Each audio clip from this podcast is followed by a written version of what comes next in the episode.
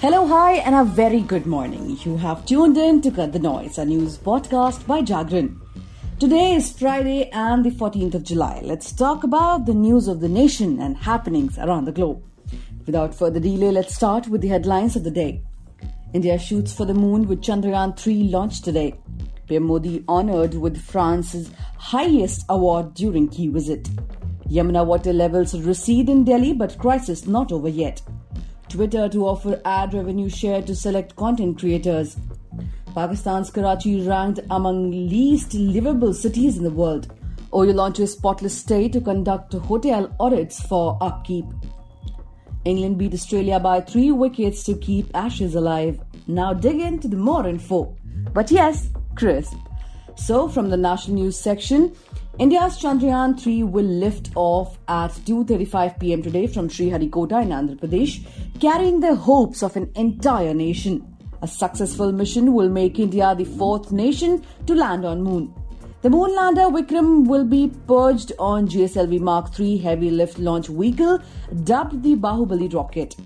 Renamed Launch Vehicle Mark III, the GSLV stand 43.5 meters tall, half as high as Delhi's Qutub Minar.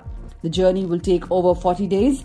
The spacecraft is expected to touch down on Moon in August 23. The Indian Space Research Organization is keeping its fingers crossed after its last moon mission in July 2019 went awry.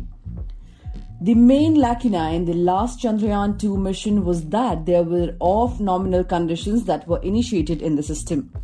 Everything was not nominal, and the craft was not able to handle the off nominal condition for a safe landing, ISRO chief S. Somnath told in an interview. Now, moving on to the next national news. In a historic moment, French President Emmanuel Macron bestowed the Grand Cross of the Legion of Honor on Prime Minister Narendra Modi on Thursday. It is the highest French honor in military or civilian orders. With this, PM Modi becomes the first Indian PM to receive this honor. PM Modi thanked French President Macron for the honor on behalf of the people of India. The award ceremony took place at the Elysee Palace, where Macron hosted PM Modi for a private dinner. Prime Minister Sri Narendra Modi was conferred with the Grand Cross of the Legion of Honor, France's highest award, on July 13 2023 by H.E. Mr. Emmanuel Macron, President of the Republic of France. Prime Minister thanked President Macron for this singular honor on behalf of the people of India, the Ministry of External Affairs said in the statement. Now, jumping on to the next national news. Several areas in Delhi are flooded even as the water levels of the Yamuna River, which rose to an all time high yesterday, are slowly receding. Delhi government shut down schools, colleges, crematoriums, and even water treatment plants yesterday as water from the overflowing Yamuna flooded the national capital. At 6 a.m., Yamuna water levels stood at 208.46 meters, slightly lower than yesterday night's 208.66. The Central Water Commission has predicted that the water levels will fall today and could reach 208.30 meters by 1 pm. Prime Minister Narendra Modi called Union Home Minister Amit Shah from France and inquired about the flood like situation in parts of Delhi, sources said.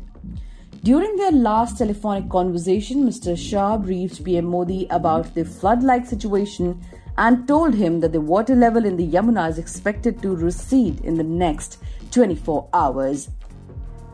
Now, news from the international section. Twitter said on Thursday that select content creators on the social media platform will be eligible to get a part of the advertising revenue the company earns. The content creators will get a share of revenue from ads displayed in their replies, Twitter said, adding that to be eligible, the creators should be verified users with at least 5 million impressions on their post in each of the last three months and have a Stripe payment amount. Twitter is trying to draw more content creators to the platform. Earlier this year, the company allowed users to offer paid subscription to their content on the platform. Elon Musk, the billionaire who bought Twitter last October, has previously said the company will pass on the entire subscription revenue to creators in the first year, excluding payment gateway charges. Now, moving on to the next international news. Pakistan's Karachi has been ranked among the top five least livable urban centers in the world by the Economist Intelligence Unit, Dawn reported. On the EIU's Global Livability Index 2023, Karachi is ranked 169th out of a total 173 cities.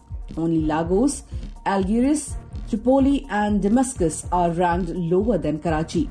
The Economist Intelligence Unit is the research and analysis division of the Economist Group, providing forecasting and advisory services through research and analysis. The city is the only one in Karachi to be ranked on the index. The index focuses on the post COVID recovery of cities across the world and rates living conditions based on five categories, including stability, healthcare, culture and environment, education and infrastructure, according to Dawn. Now, news from the business section. Hospitality Technology Platform, OYO, on Thursday said it has launched a spotless stay program, as part of which it will conduct audits of hotels to assess them for overall upkeep and maintenance. As a part of the Spotless Stay program, hotels with high cleanliness ratings from customers will be awarded benefits such as high search rankings, OYO stated. The company's on field officers will conduct a comprehensive on ground audit of one property every day, leading to a total of over 3,000 audits each month. This number will be scaled to 6,000 audits per month by October 2023. The hotels will be carefully assessed for overall upkeep and maintenance of the property, cleanliness, in room hygiene, maintenance of upholstery and linen, and washroom cleanliness, while also taking into account the customer ratings received during the week prior to the audit. England beat Australia by three wickets in a nail biting third test at Headingley on Sunday to keep the five match Ashes series alive.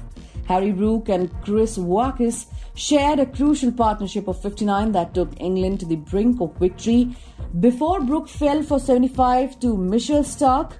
The recalled duo of Woakes and Mark Wood then saw England home with more than a day to spare to cut Australia's series lead to 2 1. So, dear listeners, that's all for today in Cut the Noise. Here in Jagran Podcast, we cut the clutter, cut the noise, and deliver you news, which is actually news. Stay tuned.